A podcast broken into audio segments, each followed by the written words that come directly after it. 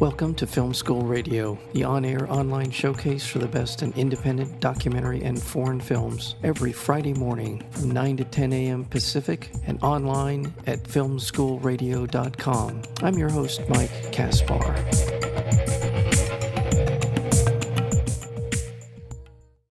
For three pivotal years, Muhammad Ali and Malcolm X forged a brotherhood that would not only change both men, but change the world. Blood Brothers, Malcolm X and Muhammad Ali tells the extraordinary story behind their friendship and the ultimate falling out of two of the most iconic figures of the 20th century. Few people understand the bond these two men shared. The film is called Blood Brothers, Malcolm X and Muhammad Ali, and we're joined today by the director of the film, and that would be Marcus A. Clarke. Marcus, welcome to Film School Radio. All right. Thank you very much, sir. I appreciate you taking the time to talk to me about this important film. I agree. It is an important film because for a lot of people who, like myself, I think Muhammad Ali is one of the greatest Americans of all time, and for a lot of different reasons. And I I'm a little bit late to the game with Malcolm X. I saw the film about him. Spike Lee did a wonderful job, but this is one really important part of his life, and it tells me an awful lot about him as a person. And uh, so let's talk a little bit about how you uh, decided you wanted to move forward with this particular project.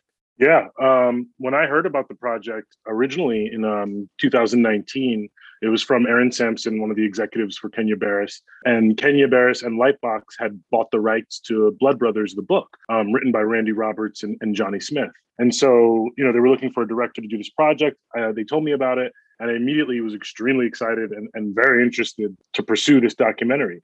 I had a strong knowledge of Malcolm X, his history and his background, and Muhammad Ali, his history and his background, but definitely separate, isolated. I didn't really understand just how close they were and that there was a real friendship here. So the first kind of initial steps of the research was just trying to determine whether or not the friendship was real and how much of it can we put on the screen? How much has been documented in archival material, articles and images and so forth.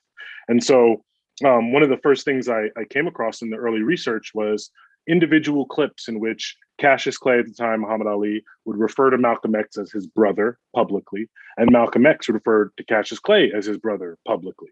And I thought this was incredibly compelling, but fascinating. And it really underscored that there was a real relationship here and that this was something that ran rather deep. As a documentarian looking to present new information and tell a story that largely untold and, and mostly unknown, people don't really know the extent of this relationship uh, I was extremely excited at the opportunity. So I kind of I came up with kind of my perspective, my POV on how I would tell the story. I pitched what I thought were the most important kind of moments in their life in this kind of trajectory, and we took it from there. And, and Kenya hired me really, you know, pretty soon after the pitch, and we were off to the races. Yeah, there's some film clips in this that I had never seen before, and I think for someone who's been around a little while, you think you've seen all of the clips of Muhammad Ali. They tend to recycle some of the same ones over and over. But there's some really early stuff here of him in Louisville talking about, I believe he's talking about Malcolm X at that point. And this happened during what period of time? What what were the years that the uh, the two of them were close? Yeah, so really, this film is uh it's kind of laser focused on this three year window of time um, between 1962 when they meet to 1965, more or less, when uh, Malcolm X is you know assassinated, and so it's really just a three year time period of an extremely uh, potent relationship. And so that's really what the film focuses on. Of course, we give a lot of backstory yeah. to Cassius Clay and his upbringing and, and Malcolm X and his upbringing. And we kind of, uh, there's a little bit of kind of parallel storytelling until their paths truly collide, until they meet. And so that's how we kind of lead up to it. But it's really just this three year time period, which effectively changes the trajectory of their lives and the course of history. I think people who are somewhat familiar with the name Malcolm X may not know a lot about him beyond maybe they saw the movie. But I want to underscore just what a powerful figure Malcolm X was, what a, an amazing orator he was, his ability to convey a lot of information in a very concise way was part of his gift, but he had a certain style to the way he was mm-hmm. able to talk with people. It was very direct. It felt you felt very much like he was talking to you. When when mm-hmm. I hear mm-hmm. Malcolm X, it's a very very close connection I feel with him. Uh, mm-hmm. Tell me a little bit about your how you came to know more about Malcolm X. So certainly over the course of this film, but what was your impression of him? Yeah, I mean, I think you know my impression of, of Malcolm X has definitely changed throughout the process of making this film. But like many people, in terms of the history, Malcolm X has always been one of my heroes. You know, he's a master orator. He is someone who's incredibly not just intelligent, but calculated with his words, an extreme vernacular. You know, he was really um, just so well versed in his studies and really using words that people could really relate to, words that would resonate. And there was a certain cadence to the way he would talk that was extremely direct and extremely kind of like like a knife. It would just kind of cut through all the BS. You know, he used words for their intention, for what they were meant for. Especially today, when you listen to him, is my opinion, but there seems to be people have, um, I think, a much li- more limited vocabulary these days than they used to. And so when you see Malcolm talk, it's not just what he's saying, but it's how he's saying it and how he would take these kind of really difficult concepts, these complex concepts, and break them down into relatable words that really resonated. And so he would study systems of oppression. He would study a lot of Malcolm X's work is in the study of, of systems, systems of oppression, systems of discipline, um, schools of thought. And so he would take these kind of complex ideas like systematic oppression or, or self hate, and he would break them down into ways that people who maybe weren't as educated in the traditional way could understand and, and they became tangible. And so he was an extremely effective speaker. And for someone like Cassius Clay, as you see in the film, he's he would be an extremely effective mentor. When people look at this relationship, one of the things they have to remember is Malcolm X is, is about 17 years Cassius Clay senior.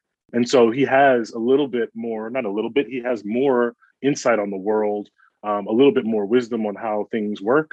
And because he was already in the nation and dealing with Elijah Muhammad, he was able to break down the teachings of Elijah Muhammad to Cassius Clay in, in, a way that I think simplified the teachings and really gave him the confidence to, to achieve and to become the greatest. Thank you for bringing that into our conversation because they did share the, religion of Islam. And so that was, was part of the reason why they bonded. But there's something about this three year period. And as you're talking about it, sort of comes to mind for me. And that is that Ali's speaking style seems to reflect Malcolm X's in his own way. But mm-hmm. as we see in the very first part of the film, we see these film clips of then Cassius Clay talking to the press. And you can hear he's much more deliberate, much more sort of measured in the way he speaks. And within a very short period of time, we hear the Muhammad Ali we know today. And the, and the way he talks, the cadence, the the rhythm, the ability to make creative kind of choices in the way he talks about something. And mm-hmm. um, I'd, I'd, say the one one of the thing about Malcolm X that's just so striking to me in in that the, the sort of the timbre of his voice was something that also sort of cut through like it just cuts through the air in a way I don't, I don't know if that makes sense but just from that on that level as well but you can hear the change and see the changes in Muhammad Ali over this course mm-hmm. of this time. Yeah, yeah, no, I think that's a I think that's a really important point and something that I hope people see when they watch the film, which is you know the uh, imagine the effects of hanging out with someone like Malcolm X on a regular basis, the amount of information that would be rubbing off on you, the amount of insight, the amount of kind of calibrating how to navigate the world that could come from being alongside an individual like that uh, it's incredibly powerful. And I think it was incredibly powerful for Cassius Clay. And I think, to your point, the Muhammad Ali we see later in life, kind of the the outspoken advocate that we know of against the war and all these things, they have an origin. And I think you can you start to see in this film that the origin very likely is Malcolm X. And it's very likely, yes, the Nation of Islam, absolutely, but it's Malcolm because there are so many ways in which how he carries and he's parroting Malcolm almost in so many ways. And that shouldn't be that shouldn't be over overlooked. And you know, Maryam Ali, who's in the film, uh, Muhammad Ali's eldest daughter, she says he did pattern a lot of the ways that he spoke and carried himself. He patterned those things around Malcolm. You have to remember, in the you know, this is the 1960s, as we said, we're dealing with 1962 to 65.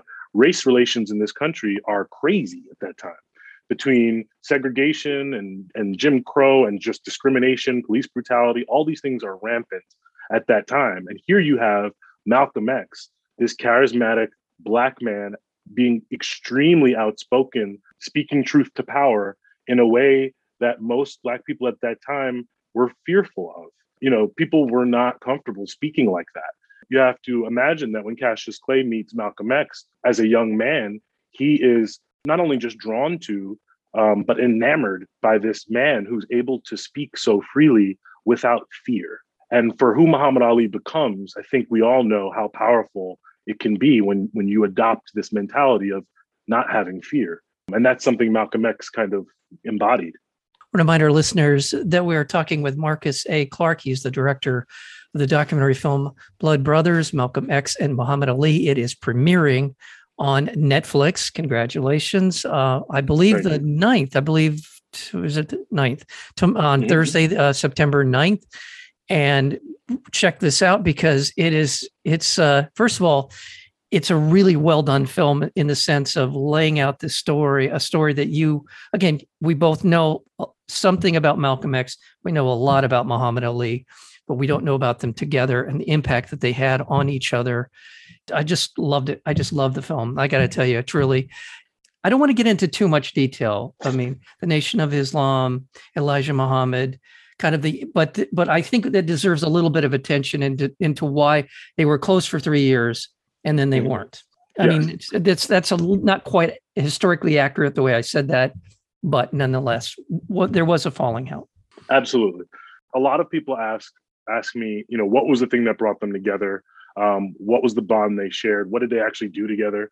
And there, there really isn't a, a simple answer for that. But what I can say is the faith is what bonded them, and the philosophy, the philosophy that came out of the Nation of Islam, is really what caused them to gravitate to each other. Malcolm X was already part of the Nation of Islam at that time, and Cassius Clay had had been familiar, like had heard about the teachings, and he was kind of getting closer to that philosophy, but he hadn't actually joined.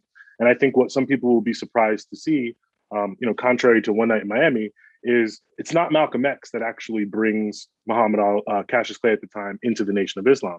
It's actually a man named Sam Saxon, Abdul Rahman, who introduces Cassius Clay to Malcolm X. And he's already kind of starting to bring him into the Nation of Islam. And so the reason that this philosophy is so compelling at the time is because the Nation of Islam's message, the message from the Honorable Elijah Muhammad, is essentially the opposite of what Black people are told in America. Instead of being told you're less than, or you're inferior, or you're subordinate, or you're two thirds of a man, the Nation of Islam is saying you're divine, and in fact, you're you have a godly origin, and you're the original man. And if you can undo these messages of inferiority, there's no limit to what you can accomplish. This is a really compelling message for African Americans at that time. It's the opposite of everything we've been told. This philosophy is really what brings them together and joins them and Malcolm is, is his mentor and really helping him to understand the teachings of Elijah Muhammad and what the Nation of Islam is really about. I think it's noteworthy for people to know that Cassius Clay was not expected to win the fight against Sonny Liston. Okay. He was the underdog. Nobody thought he was going to win that fight. But Malcolm X did. Malcolm X did think he was going to. Malcolm X believed in him. And, you know, that's something that I think the historical record needs to account for. Is he was there in his corner when no one thought he would win. And then, of course, he wins and everybody wants to be his friend. And it's like, oh, we knew it. But in fact, the nation at that time did not encourage sports at all. They didn't encourage sports or athletic competition. So this was not something they were really favorable to until after Cassius Clay becomes the heavyweight champion. But Malcolm X was in his corner. You know, basically, these men believed in destiny. It wasn't like a, they really believed in destiny. And so this moment, this fight that he's going into, um, is kind of a very pivotal moment for who Cassius Clay Muhammad Ali becomes in his life. It's it's a wonderful film, wonderful story.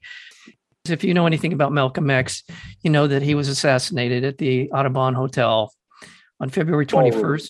Hmm? Ballroom. Ballroom. On February 21st, 1965. There's been a lot of questions about his assassination. Do you have an opinion? I think that there's a lot of factors um, at work with the assassination of Malcolm X. And I think that, you know, there's a lot of pieces to the puzzle. I don't come down on one side or the other, but I do think there was there was a lot of uh, groups, you could say, that had a vested interest in Malcolm not making it out of that ballroom that day. And I think what the film does, you know, our film's really about the relationship and the friendship. So I don't really get into pointing fingers. There's enough information to know he was on the outs with the nation there was a lot of really kind of vitriolic talk going on at that time, um, name calling in terms of painting him as a hypocrite and you know getting as close as you possibly could to, to, calling for something bad to happen to him. Um, but at the same time, you know, the, you have this active FBI surveillance, and most people look at surveillance as like this passive thing; they're just watching. That's not what this was. This was a very active infiltration um, of the organization with the intention of bringing it down and disrupting it. And so we know enough from all the the documents that do exist to know these intentions were there. But then the, the path starts to go cold. Yeah. I think it was probably most likely some combination of all these different elements that led to what happened on that day, unfortunately. Thank you. Thank you for indulging me with that. I appreciate it. The film again is called Blood Brothers, Malcolm X and Muhammad Ali is screening beginning on uh, Netflix on September 9th, Thursday, September 9th. Be checking this out.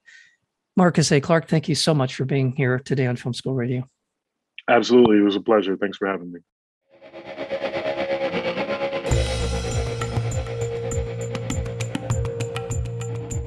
You've been listening to Film School Radio, the on air online showcase for the best in independent documentary and foreign films. You can find out more about the program at filmschoolradio.com. I'm your host, Mike Kaspar. Thank you for tuning in, and we'll see you next week with another edition of Film School Radio.